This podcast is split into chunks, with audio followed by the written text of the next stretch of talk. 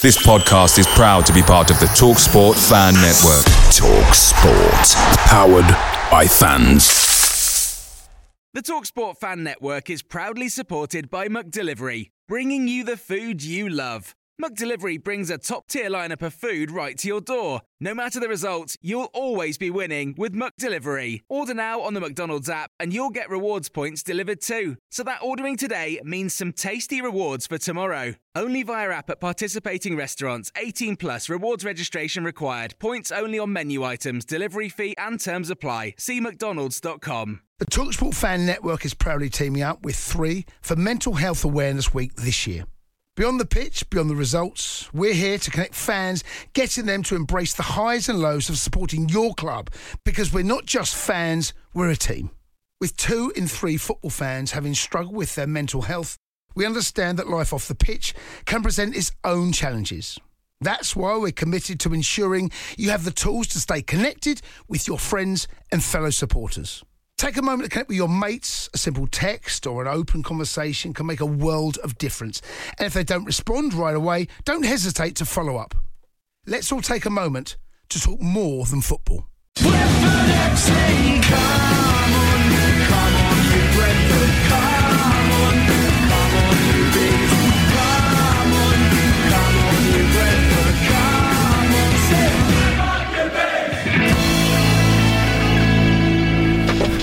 Good evening. This is Love Sport Radio. You are listening to the Brentford Fan Show with me, Matt Beadle, and the guys from Beesotted, Billy the Bee Grant and Greville the Waterman. Delighted to have you on, chaps. On the show today, we're going to be looking back to Brentford's first game of the season against Birmingham City. We'll be listening to what the fans had to say in the pub after the match. We'll also be getting head coach Thomas Frank's thoughts on the match itself and also the Brentford debutants. Plus, with the news just announced of Neal, Neal Maupay leaving Brentford and the transfer window slamming shut on Thursday, we'll be discussing Brentford's transfer dealings this week and uh, plenty of ins, still plenty of outs in the rumour mill flying about too, gents. We're going to start with Neal Maupay, no longer a Brentford player, and we're going to get to him later on in the show. But the news has come in: twenty million pounds. He is now a Premier League player with Brighton. Billy, your thoughts? Neal Maupay. I mean, I'm I'm gutted to be. I mean, all Brentford fans are gutted. I secretly hoped that Neal Maupay um, would stay for Brentford. I thought that he might go for the journey. We're going to a new stadium next year. He wanted to be part of the whole journey.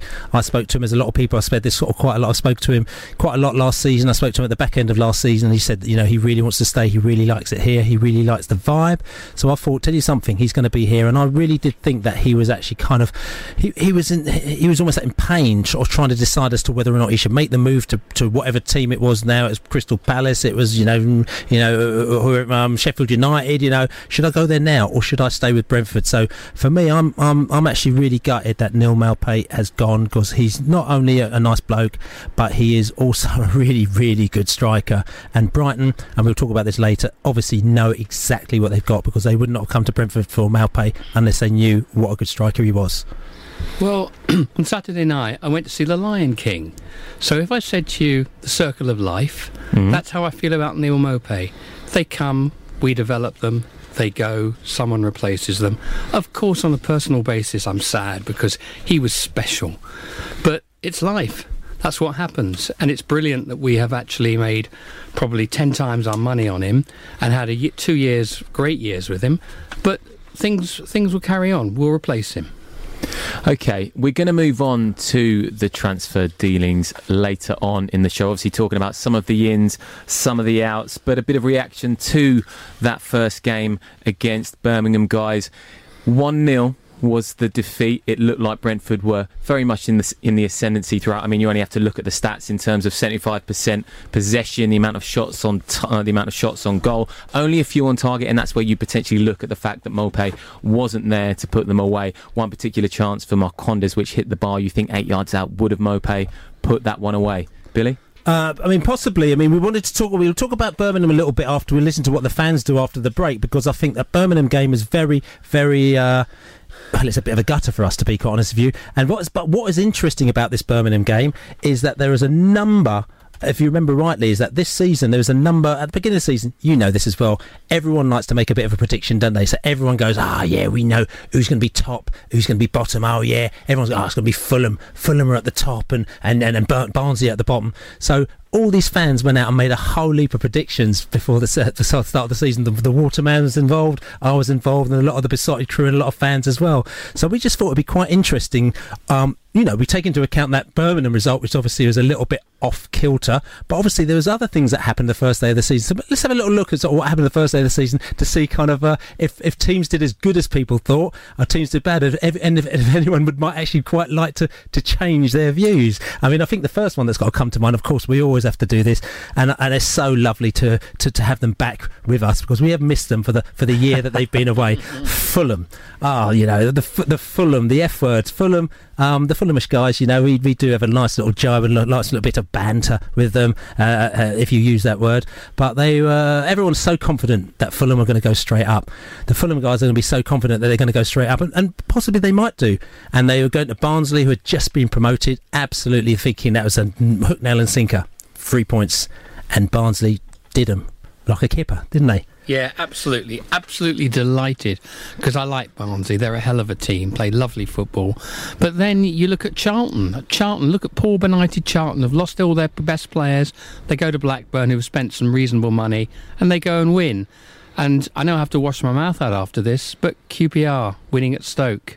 Wasn't that wonderful? I mean, that's interesting. I mean, you talk about that one because, again, a lot of people, because Stoke had a bit of a dodgy season last season, but because Nathan Jones has come in and they've done a few signings and they're saying that Stoke City are getting Premier, you know, Championship ready now and he's doing the right thing. So a lot of people have gone, actually, we got it wrong with Stoke this time, but they're actually going to be getting it right uh, uh, last time. They're going to be getting it right this time. Now, we're not saying, listen, there's only one game this season, but, um, you know, Mark Warburton's obviously gone up there and he's done his research and, and he's given them. And also, did you see Eze score, scored that goal as well? Oh, lovely Just goal. danced through, danced through the defence, didn't he? But no one went near him. No, they and- waved him past. And even the first goal from Jordan Hugill, who's been a source of mockery, I suppose, from a lot of fans for the meme that went out and the I like me bubbles when he first signed for West Ham, and a player that West Ham didn't really need, didn't really want. David Moyes was under pressure to bring him in in that January window. Obviously, spent last season on loan at Middlesbrough. The Championship is clearly his level. He's got off to a good start. But Billy, I've got to say the the, the, the predictions are really interesting that you guys got when you spoke to these fans, and the fact that Fulham second place, perhaps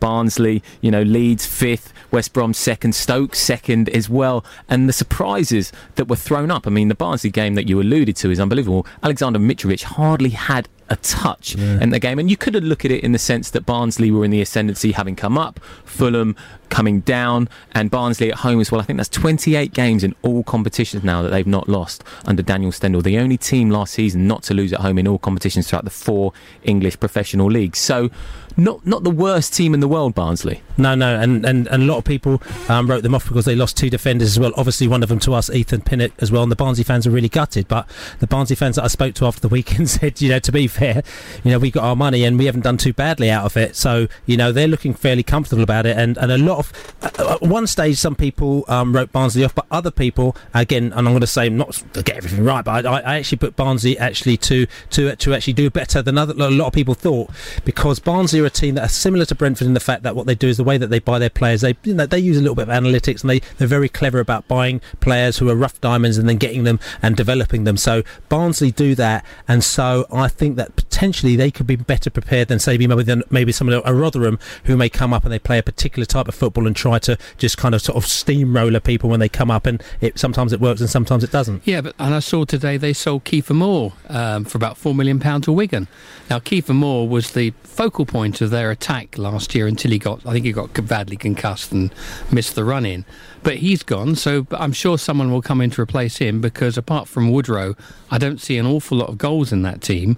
But I love the way they play football. They're really positive, and they'll finish above half, Yeah. halfway. I think the other interesting thing here as well is that when you look at the teams and the squads that are being put out, because the transfer window goes on until the end of this week or Thursday, in line with the Premier League, we're likely to see at the next round of games a whole load of different lineups coming in. It seems so bizarre that this happens and that teams are put out not really knowing how they're actually going to line up for the rest of the season. It's almost like a free week, isn't it? Yeah, I mean it's, it is, and it's uh, it's it's wrong as well. And we, we, we, we sort of touched on it a little bit last week, and we'll touch on it again this week. That you know Brentford, okay, they lost to, to Birmingham City, and technically, I suppose we shouldn't have lost to Birmingham City, and we'll talk about it a bit because you know we were unlucky. But at the same time, the team that we've got is going to be very different on Saturday than it was last Saturday.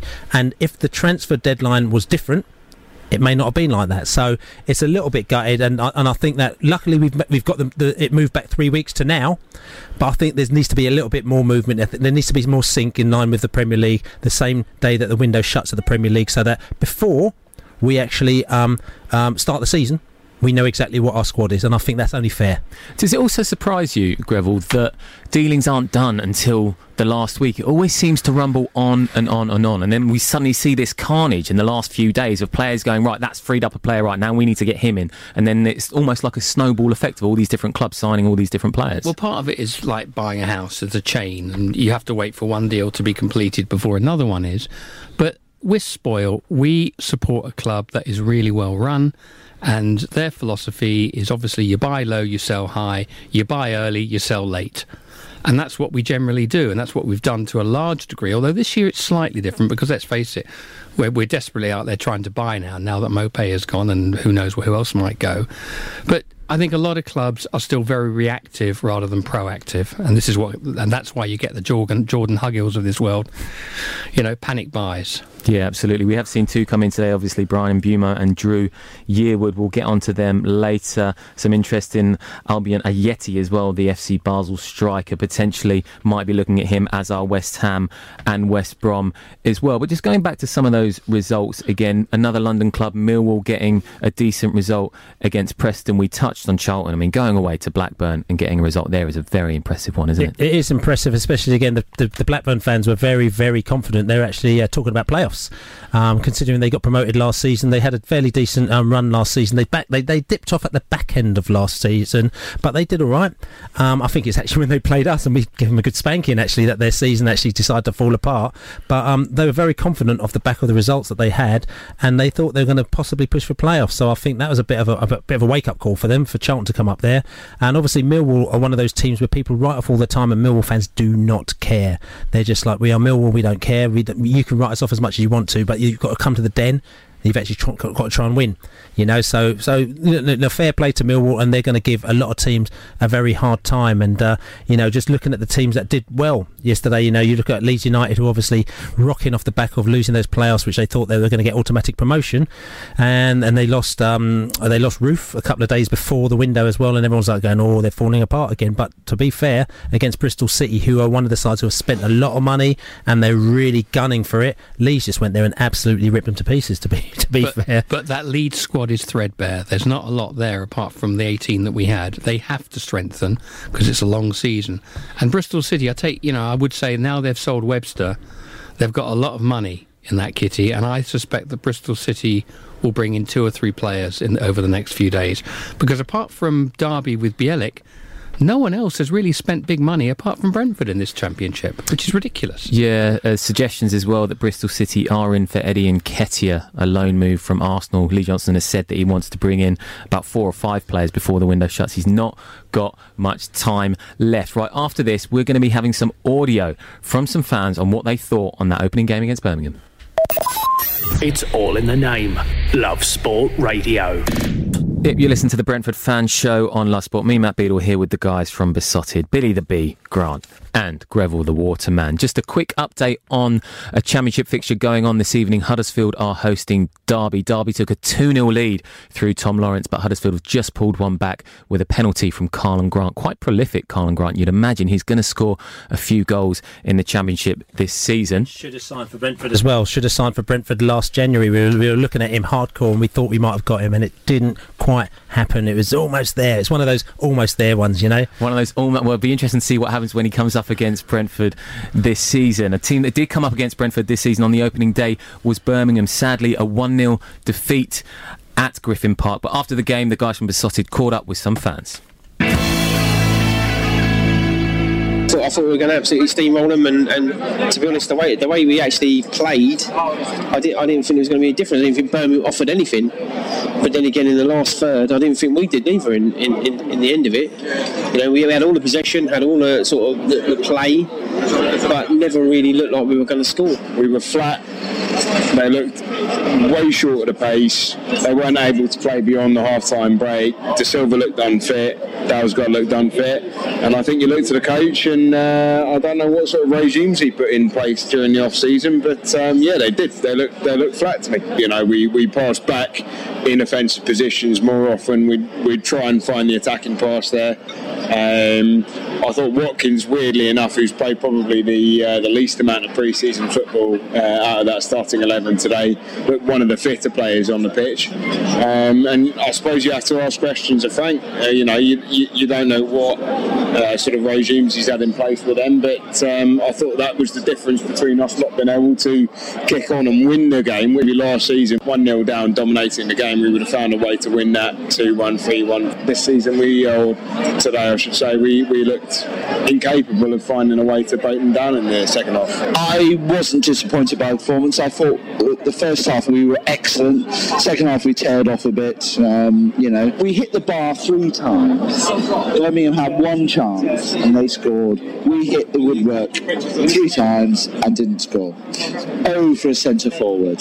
That's the big dilemma we've got. You know, until Thursday, we don't know where we stand as a club. If we can hold on to Maupay, we'll be in absolutely champing at the bit for promotion. If we don't have Maupay, we will be, as I predicted in my pre-season preview, 10th or 11th. I don't think we look prepared for a team sitting quite deep and then being 1 0 down with 10, 15 minutes to go. Um, I thought, the, you know, the first 30 minutes we looked class, we were creating chances. Um, like GP said, we, you know, we played squash with the woodwork, uh, some really, really good opportunities uh, with Watkins. Um, and But I think we tired towards in the second half, we lost creativity, we didn't have enough movement going forward. Um, and that's not down to the players, that's not down to anything really. I think that we have um, a fantastic starting 11, but there were some players missing from the bench that maybe could have added that extra injection of maybe fitness and I think creativity up front. Uh, there, were, there were some positives. Let's be honest with you. I think it's it's not the end of the world. There there was a lot of players that um, weren't necessarily the ones that Thomas Frank would want to pick, A team wise. I think really we just need to get past the transfer deadline and then just see where we are then. And then I, I, don't, I don't, really think our season starts until next Saturday, if I'm honest. Again, this this whole this whole um, transfer window where we are not in synchronisation with the Premier League, so we've got an extra week before you know players can't leave us. It does it doesn't work for the Championship. It needs to be the Championship needs to start on the same day as the Premier League, and the transfer deadline needs to synchronised.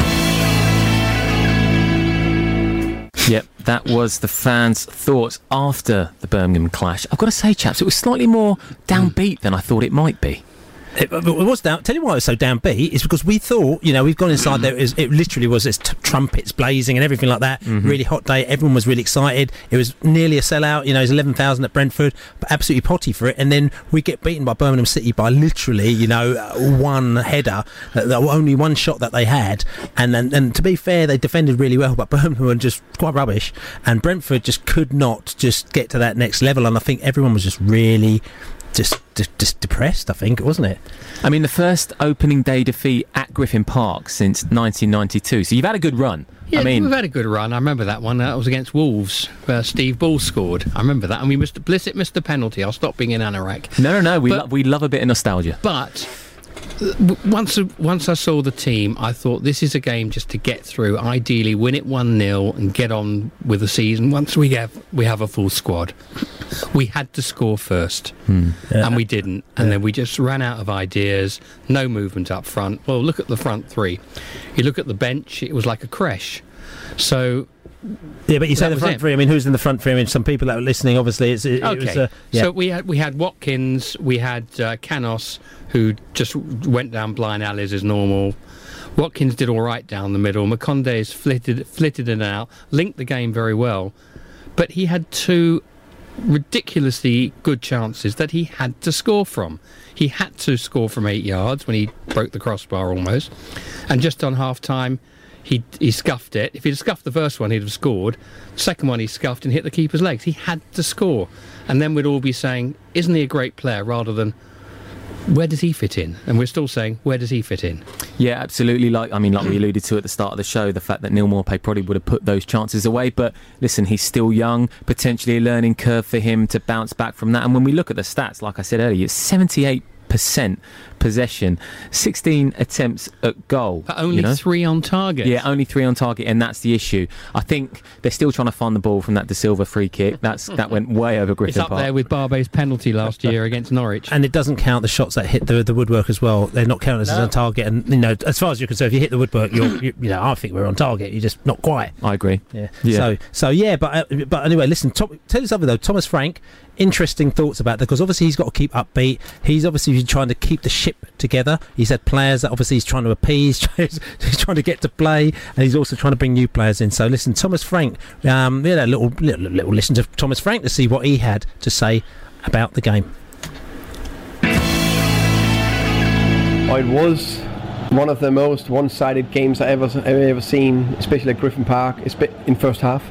Uh, we did so many things right. We created so many chances. They didn't had yeah they had one shot on target, which was a goal, which was a, a lucky punch. Um, so first half, I'm very pleased. The stadium was buzzing. Everything was was set for for the start we were dreaming about. Then second half, should have done better, I would say. Playing quicker, less touches, play more forward, um, play more behind them when we had the chance. Um, that, that's the disappointing part.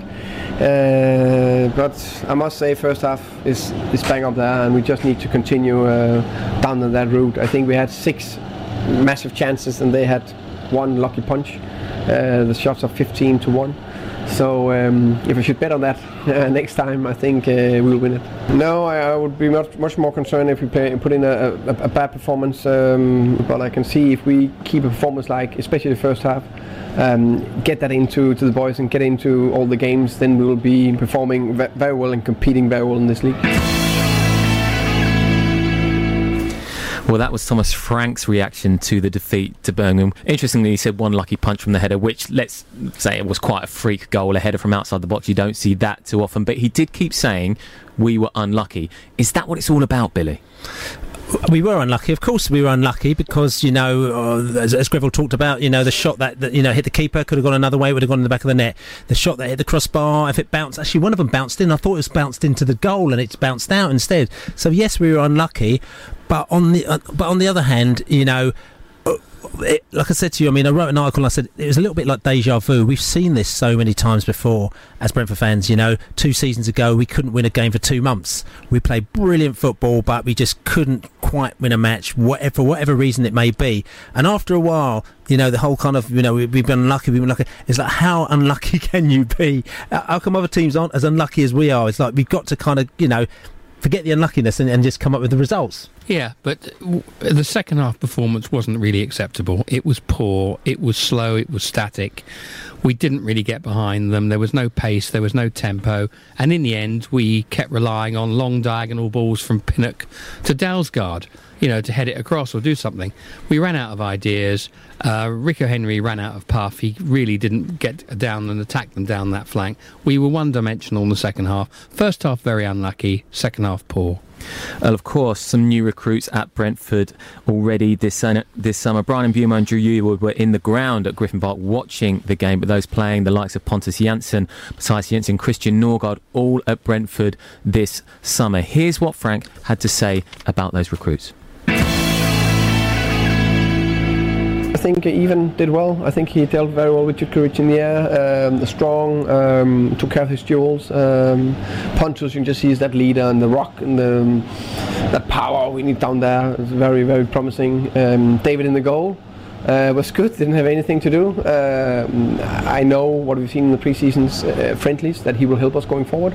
I think Mathias looked very promising in, in midfield. I think he already started to dictate the game and um, he would be, um, uh, I believe, a big big success for us going forward. Of course, we need more game time and more minutes and, you know, get to know the relations with the other players. Uh, Christian is hopefully ready for Middlesbrough. Unfortunately, he had a very rare injury, so, which was very unlucky that kept him out of this game. So uh, we hope and, and, and expect him to be ready for Middlesbrough. Bet you can't wait for that transfer window to shut, can you? I'm looking forward to that massively. I'm Looking forward to hopefully uh, drink a, a cold pint uh, five o'clock and okay done. I know one thing I, I do know. When it closed 5 uh, 5 p.m., I'm 100% sure that we have a very strong squad. Well, Thomas was at a performance, especially in the first half, that deserved so much more than the result. Oh yeah, massively. It, it, that's the craziest thing. A cold pint Thomas Frank is going to have when the transfer window shuts. You can imagine him supping that one down. I bet he cannot wait for it to finish. But guys, his uh, would you agree with his sentiments on the on the new arrivals so far? Uh, yeah, I mean, I would do. Listen, it's their first game. You know, Pontus Jansson, he looks like a, a, leader. He looks out there, he was shouting, he was being given encouragement to his players, and he's also getting stuck in, which is what he was known for at Leeds. So, yes, um, Pinnock as well, you know, he can head a ball, and that's what we, we bought him for. you know, on, on, on, on the ground a little bit, he, he looked a little bit nervous, and I think there may be a little bit more work that needs to be done with him and his teammates there, but then maybe necessarily he wasn't brought in for that. But in general, I think the players did well. Jensen as well.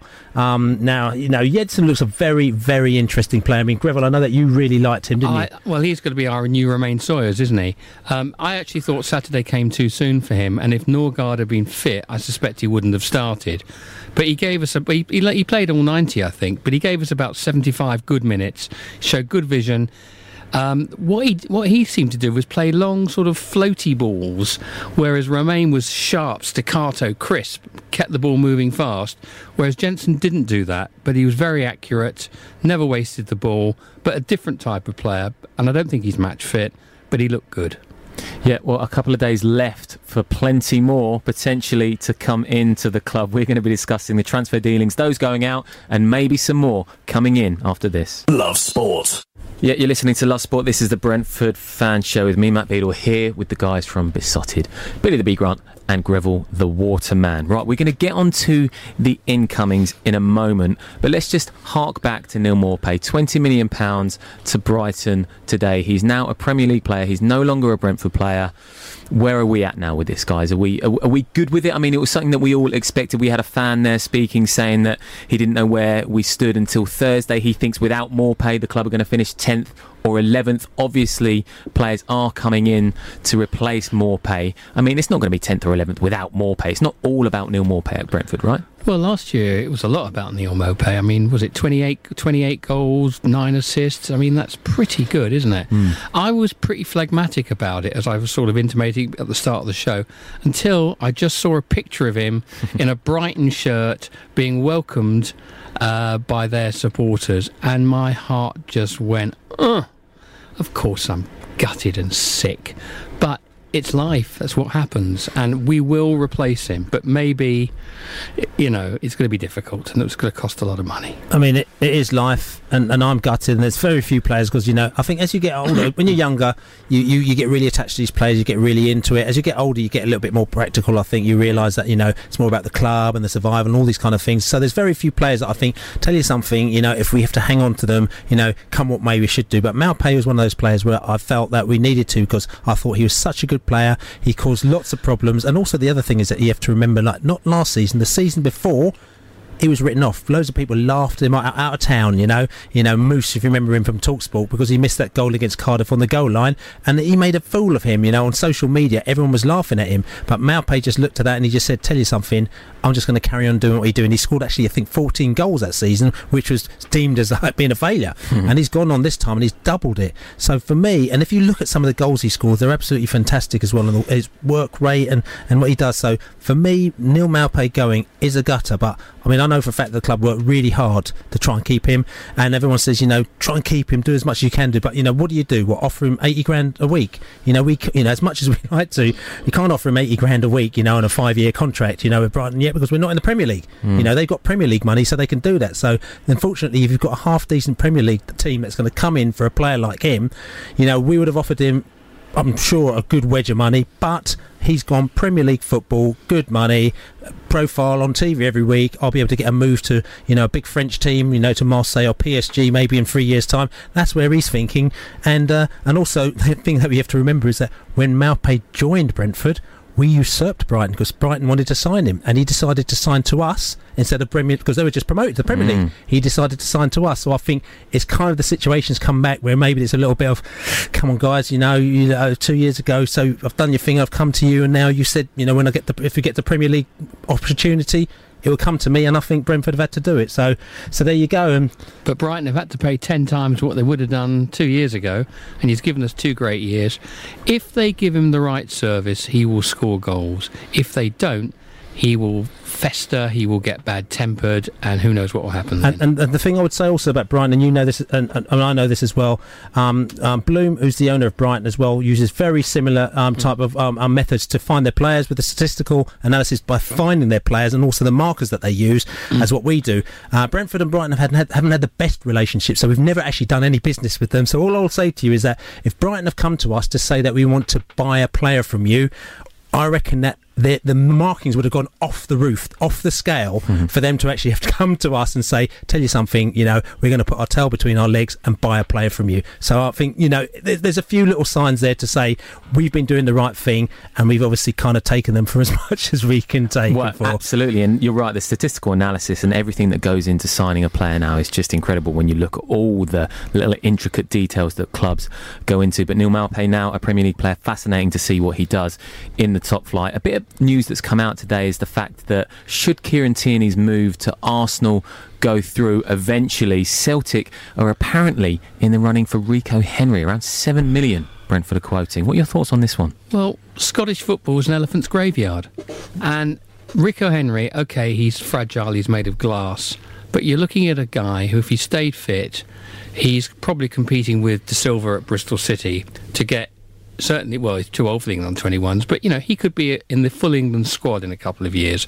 Why, oh, why would he go to Celtic? Yeah, you get some European football, but most of the games, it's sort of you're playing. It's, in the th- it's like, like third division football.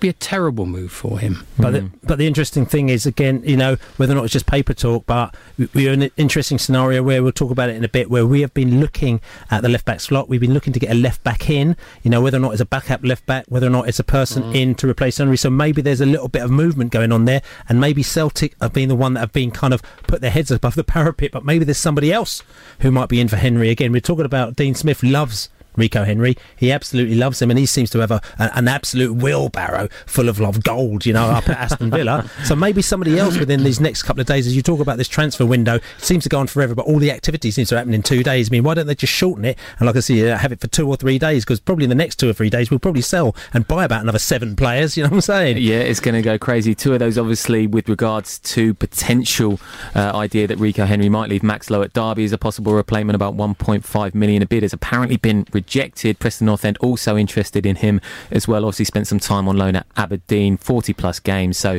he's got some pedigree. But behind Scott Malone at Derby, so that is a potential replacement for Rico Henry. As is Vitesse Arnhem's Max Clark. Obviously, he was in England, but is, has played quite a lot in the, the Dutch Eredivisie in Yeah, recent years. and and again, you know, Lowe, he's a good player. You know, again, my Derby chums were ringing me up, going, "Oh my God, you're going to go for Lowe? You know, is it you? Is it Preston North End? Who is going? You know, who is he? You know, who is he going to go to?" The thing about it is that obviously we're in for a left back.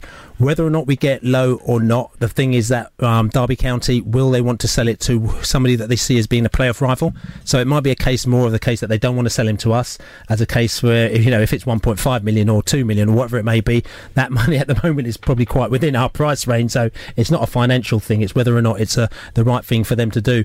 What is a little bit more for us as well, because we're talking about the left back role, is uh, we, we still got the unsolved issue of the Benrahma, the Benrahma who's gone a little bit quiet. He hasn't played any games as yet because he's been injured, you know. So, but he's been doing a bit of training, and he's been doing some not so much training at times. You know what I'm saying? So uh, we're thinking, Spartan Rama is he a Brentford player? Is he not a Brentford player? Is his head in the right place? Is it not in the right place? Who wants him? Who doesn't want him? What is the score? Benrahma on Thursday. Is Who he knows? here or not? Who knows? I mean, we're not going to sell him for less than we sold Maupay. Um, which was which was how much? Which was how much? Probably probably a bit less than twenty million, but still a, a massive, massive dosh, load of dosh. Benrahma, God only knows. He came back unfit. He hasn't really. I don't know. We're, we're, we're I don't think everyone, anyone is. Everyone's a little bit fed up with him at the moment. We want to see him back on the pitch. We're a bit frustrated. But why? What, what, the fans, the the, the coaches, I think, or just I- everyone? I think everyone. I think we, it's. He's it's, not playing ball, is what you're saying. I'm not sure, but it, it's it's sort of the the indecision. It's sort of not knowing what's going on. Does he really want to stay? Does he want to go? I think it's pretty obvious he wants to go. I mean, I think, and you're right because I'm just coming back to this as well. If you took, it's about model professionals, I suppose, as well. Because if you look at Chris Mepham, Chris Mepham was going to go to Bournemouth. He came there. Dan, Don Howe came down all the time. He carried on playing, doing his thing, did the manners as we called it, Well- and he was always there. And that, I think that's what you kind of need from your players when they're playing for you. Until you're at somewhere else, you've got to you've got to be there, didn't you? Yeah, look, we, we can't slander anyone. We don't know. slandering. We don't know. Obviously, we're not saying it's a Tarkowski situation yet, but I suspect he wants to go, but someone has to offer us the money. But at the same time, if you look at Mbeumo and Valencia, it it's quite likely that the replacement's in the house. But I would love to see three or four months of Benrahma at full throttle, doing his utmost, doing showing the magic that we know he has. And if he goes in January, so be it. Yeah, but I don't want him to go now because to me, it would it be ending on a sour note. Yeah, I do find it incredible that we, we continually, season after season, get to this stage with two or three days of the transfer window left, not quite knowing whether players are going to be coming or going. Two players, three players, in fact, that have come are Joel Valencia, Bryan Mbeumo, and Dru Yearwood. Some young talent we've got there, but some young, exciting talent, Billy. They- they- They're young and exciting. I tell you what is also quite interesting because a lot of people, um, Brentford are talking about this year.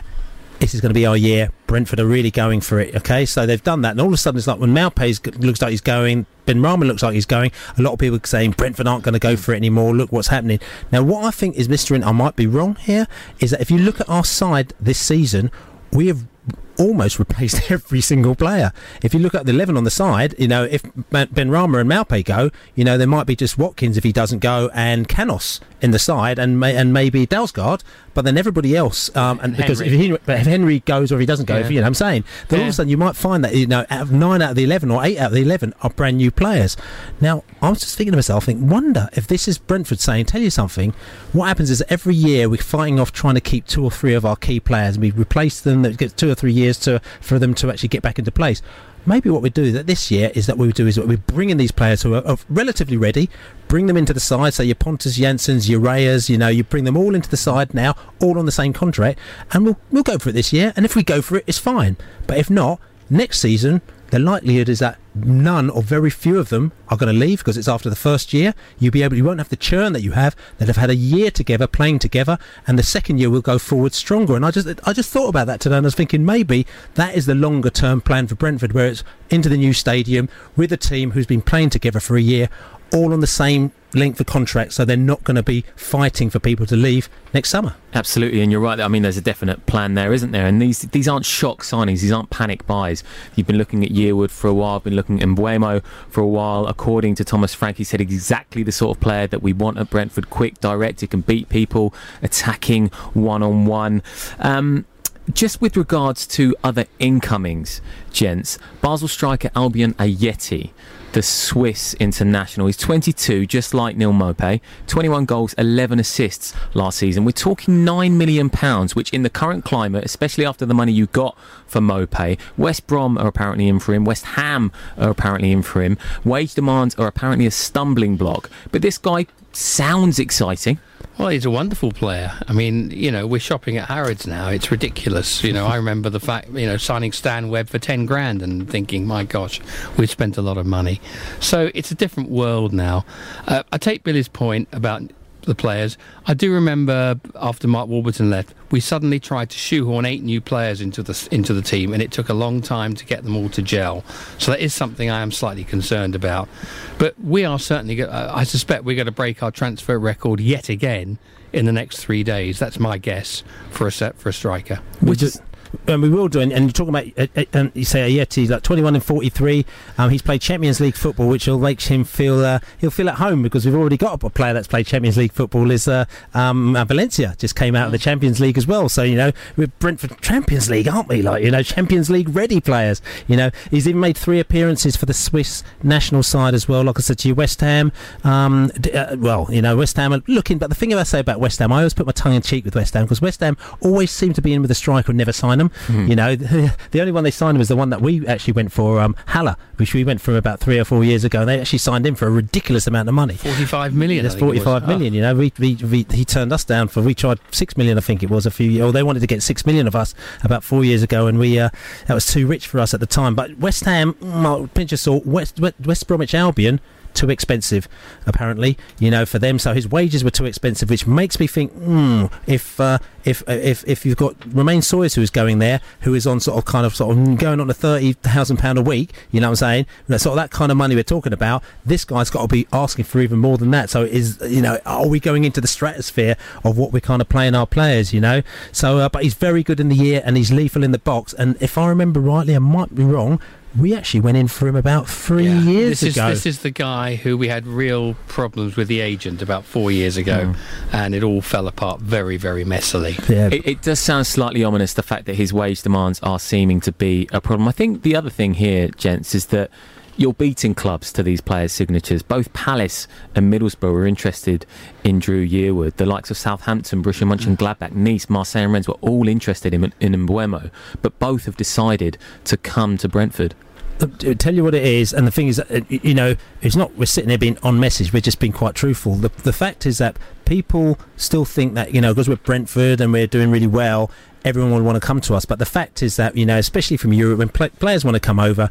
A, they want to go into the Premier League, and they want to go to particular type of teams who are who they deem as a particular structure. So we have to actually work a lot harder to try and get players in and, and, and work them in. And also, we don't necessarily have as big a budgets as everyone else like that. Um, like as you said to you, Maupay came in and he came to us instead of going to Brighton because obviously we made him a number of promises, including the fact that you know look at Andre Gray. You know when the right opportunity came, we, we let him go, and we're going to do the same thing with you. We've done the same thing with Konsa, who came in after a year. He's playing Premier League football. Okay, we got 12 million out of it, and to be quite honest with you, he's probably our fourth uh, centre back or third centre back at the time, so it suited us both.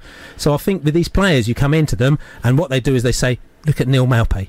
Two years at Brentford, and he's going to be a Premier League player. If you come in, you do the right thing, you work for us, and we'll work for you. Because at the end of the day, when we get them, okay, we sell these players, but we just get the money in, and we just buy, we just spend more money on another player. So it's horrible that we have to let them go. But at the end of the day, I think that's our calling card to these players to say, look, we will build you, develop you, and make you better. Absolutely. But there's more than that. It's also our due diligence.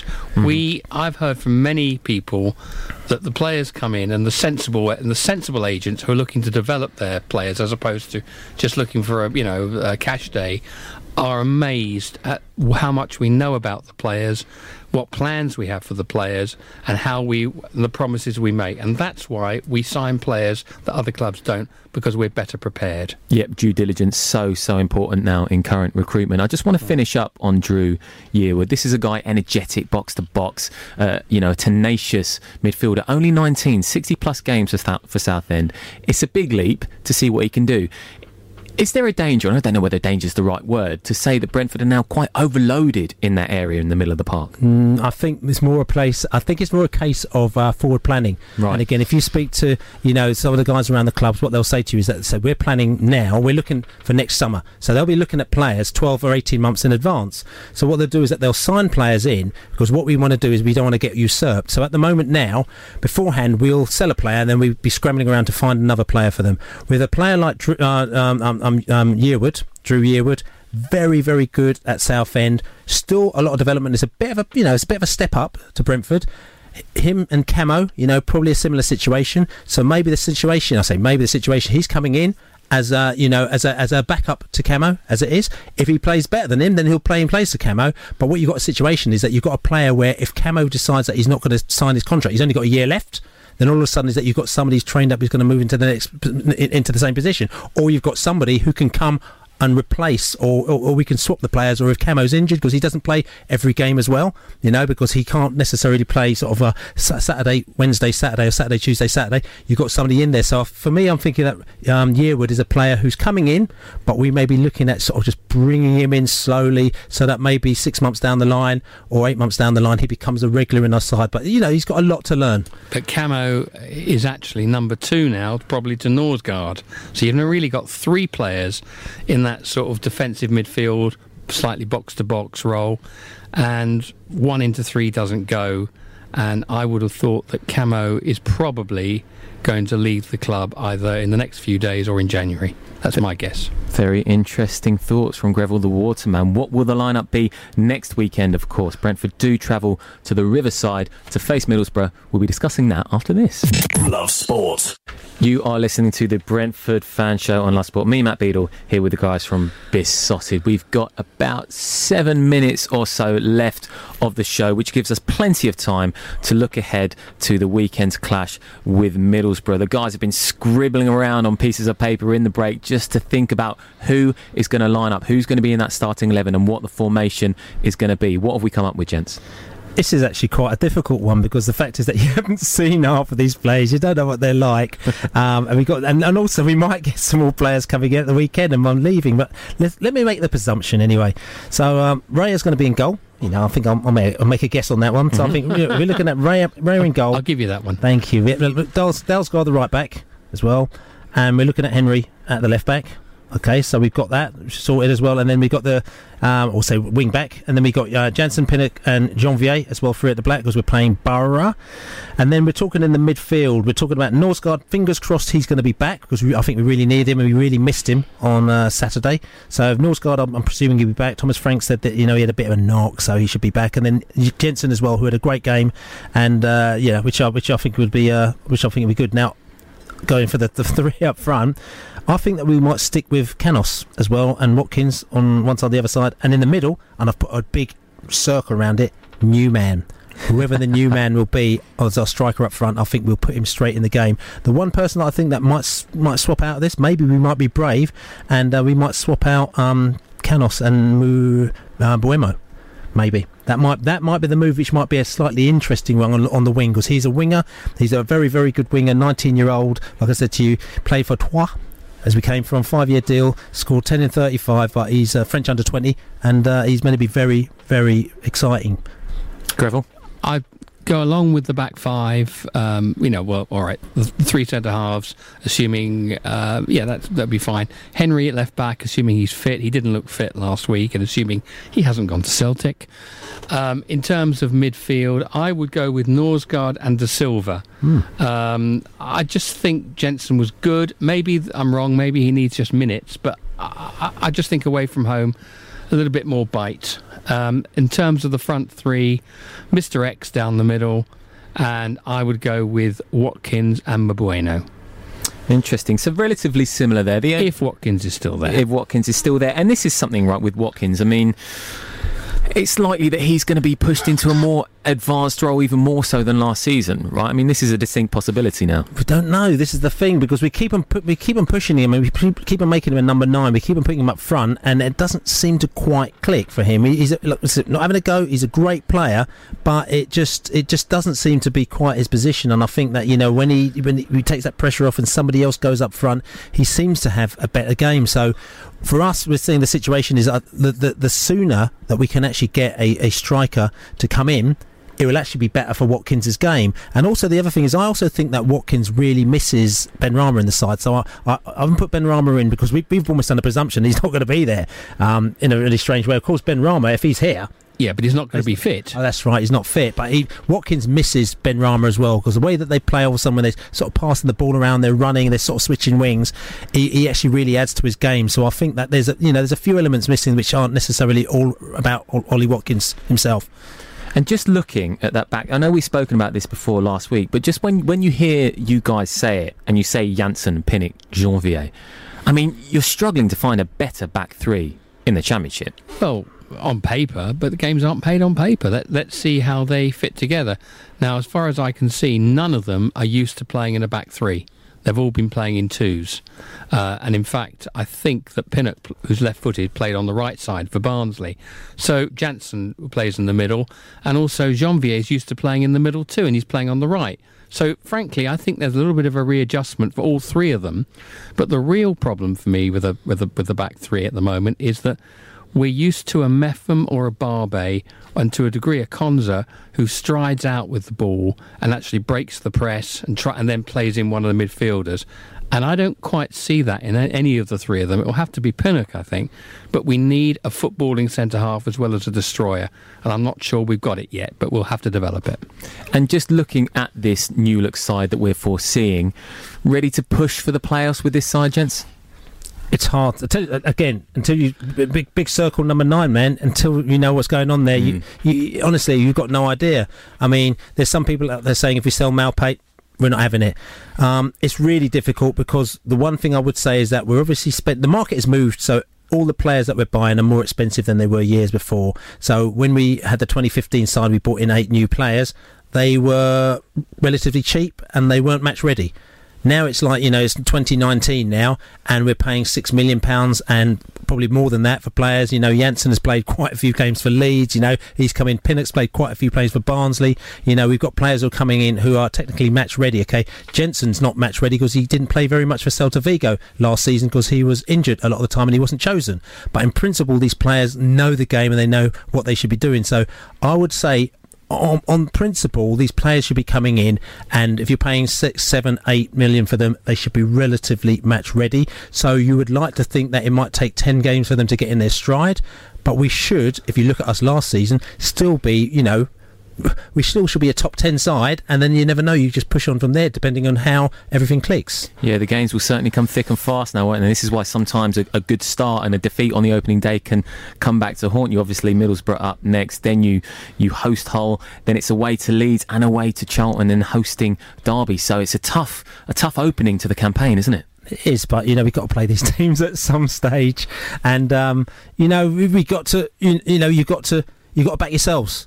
You know, and I think the team's got to back themselves. And I think you know, the the problem is that we had a close season, and then probably a perfect close season for us to start off with. Then all of a sudden, it's boom, and a load of new players came at the back end. So it's kind of been not as perfect as it can be because you haven't had your whole group coming together, training together, doing all this stuff together at the beginning. So it is a bit miss and match. So it's probably going to take us a good month for us to get up to speed. But you know, it is a long season, and uh, as long as we keep you know within and keeping our heads above the above the waterline as it is and just keep inside there I think that we should get stronger and stronger as the season goes on Wonderful. Okay, gents, it has been nothing but a pleasure the past hour. Thoroughly enjoyed it. Neal Maupay out. You got something to say, Billy? as well yeah Neal Maupay like I said is off but also because it's transfer deadline day so some other people might go off so if you check out Thursday uh, not Thursday morning at 7 o'clock but Thursday drive time when you're going home hopefully about 6 o'clock we shall have our transfer day, deadline day podcast. We're going to record it during the day. We might be hanging outside the old uh, the, the ground and then just pulling up people. So six o'clock, Pride of West dot London, the podcast. Be sure to tune in. It's the Brentford Fan Show. We'll see you next week.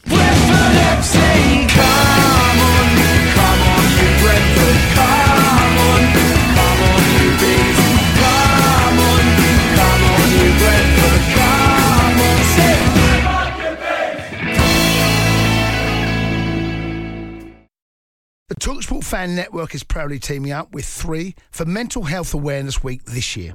Beyond the pitch, beyond the results, we're here to connect fans, getting them to embrace the highs and lows of supporting your club because we're not just fans, we're a team. With two in three football fans having struggled with their mental health, we understand that life off the pitch can present its own challenges. That's why we're committed to ensuring you have the tools to stay connected with your friends and fellow supporters. Take a moment to connect with your mates. A simple text or an open conversation can make a world of difference. And if they don't respond right away, don't hesitate to follow up. Let's all take a moment to talk more than football. Away days are great, but there's nothing quite like playing at home. The same goes for McDonald's. Maximise your home ground advantage with McDelivery. Order now on the McDonald's app. At participating restaurants, 18 plus serving times, delivery fee, and terms apply. See McDonald's.com. This podcast is proud to be part of the TalkSport Fan Network. Talk Sport. Powered by fans.